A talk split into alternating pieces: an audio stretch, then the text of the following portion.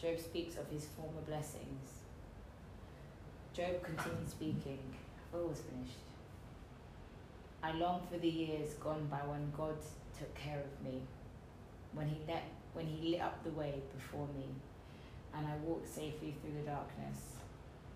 When I was in my prime, God's friendship was felt in my home. The Almighty was still with me, and my children were around me. My steps were awash in cream, and the rocks gushed olive oil for me.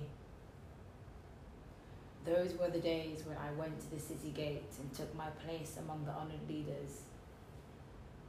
The young stepped aside when they saw me, and even the aged rose in respect at my coming. The princes stood in silence and put their hands over their mouths.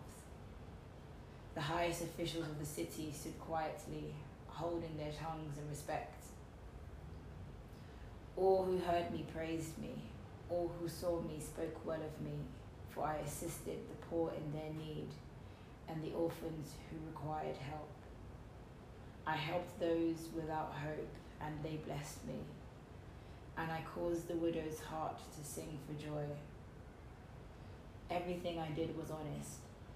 Righteousness covered me like a robe, and I wore justice like a turban.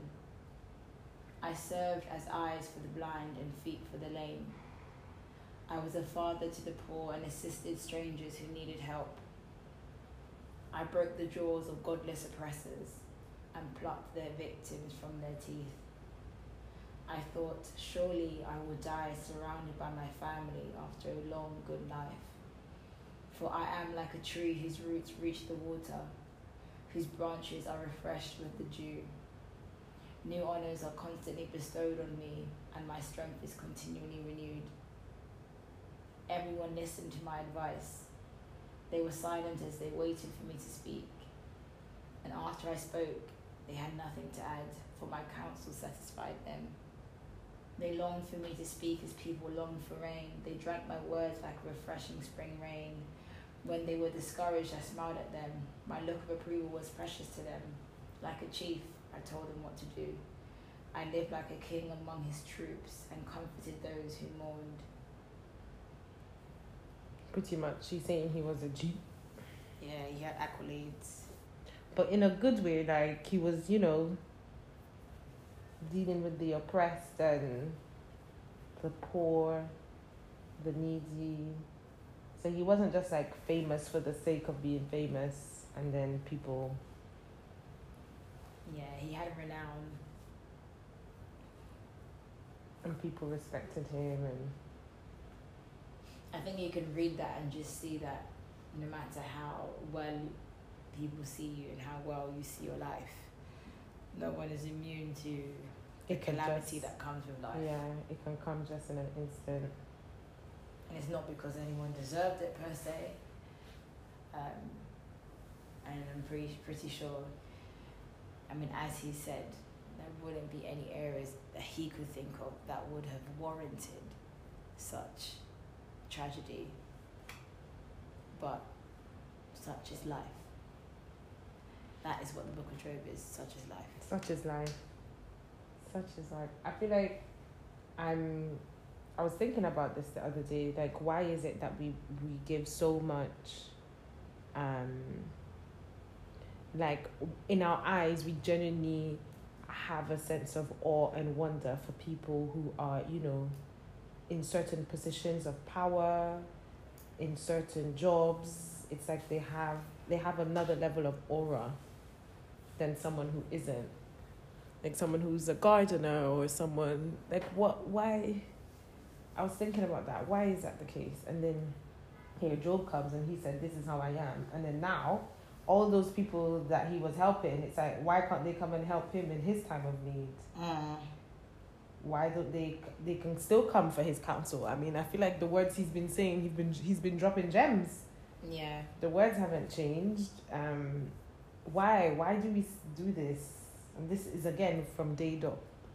I think it's the need for God in the human condition, in that we are created to worship. So naturally we'll find things to worship. Just as the word says that we worship the created being rather than the creator himself. Yeah. So I remember being at a concert one time and thinking, wow, this person's in his God element. Like, he is a God in this moment. And there was all that awe and wonder and the stage lights and the smoke screens, the flashing lights, just the whole shebang. Yeah. The whole stage was set. And I was amazed at it. And I think I just recognize that every person, every human has their God moment or their God element, the thing that makes them like a God. Because we were created in God's image, but also the flip side is that because we were created to worship, it just means that we will find things that we glorify. What does it mean to glorify? It is in our nature, because in the same way we would look out at the things God has created and be in awe. Yeah. So when we do see things in people that strike us with this awe, we do the exact same thing. Yeah. It's not necessarily a bad thing. We recognize it as a God thing. So then when we see people like in a menial role, and sometimes it's not just a menial role. I think it's just how they carry themselves. When you're great at something, like you can be a gardener, actually, but the world's best gardener will not have the same kind of attention or response, or okay, let's just say renown or rapport as just your everyday gardener. So it's not just about the job itself, but it's about, well, I want to say the glory, for lack of a better word, but the prestige that comes with being really good. Like, that's when I was in the concert, it wasn't just because I was an artist, it's because he was a really good artist, and because I what I was seeing was his talent. This was the product of his hard work. This is the product of his talent, but God has put that in us, you know.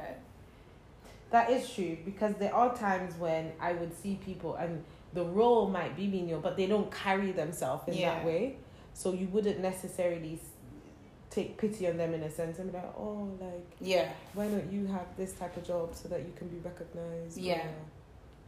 Sometimes it's just like an athlete, for example. We glorify athletes because they're the best of the best. Yeah. But it's not all of them, though.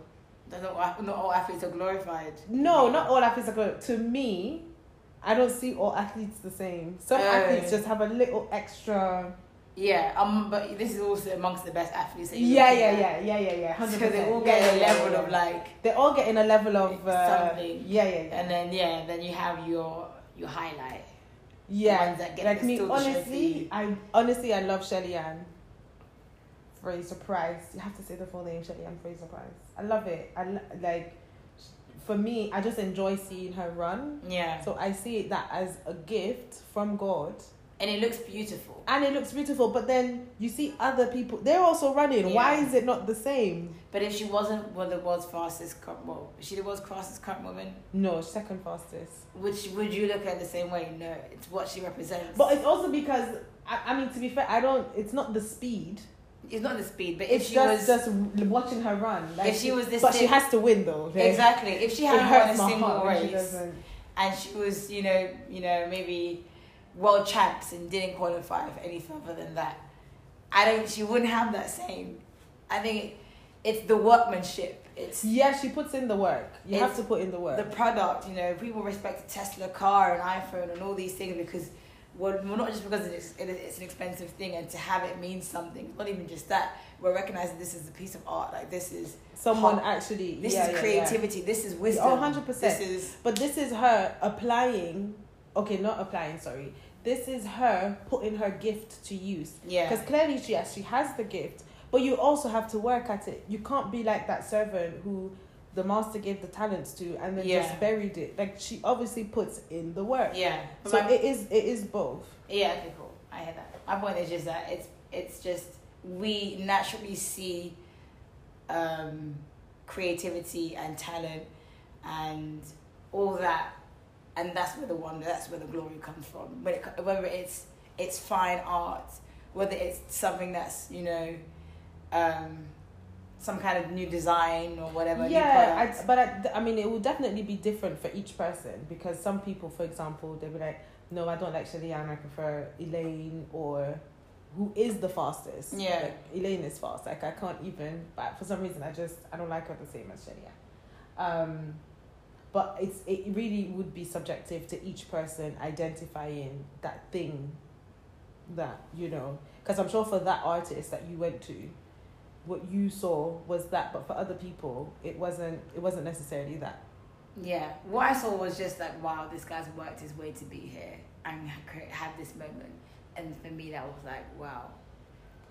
Who was this artist? I think it was Shaka. Yeah, he's not. I mean, he's a bit more known now. This was about 10 years ago. So I haven't really seen big artists, but I remember just thinking, wow, you know, look at this. You must feel like a god right now. That's why I get when Kanye starts having his god obsession, because I'm like, these artists will feel like a god in those moments. Yeah, we all have our god complex because we are gods. So it's all back to the human condition. We definitely do. But it's interesting. And it's funny how it's the god complex, but it all comes out in different ways for different people. Yeah, interesting. Even in that, God is giving us diversity. Cheers. Boys, you get me.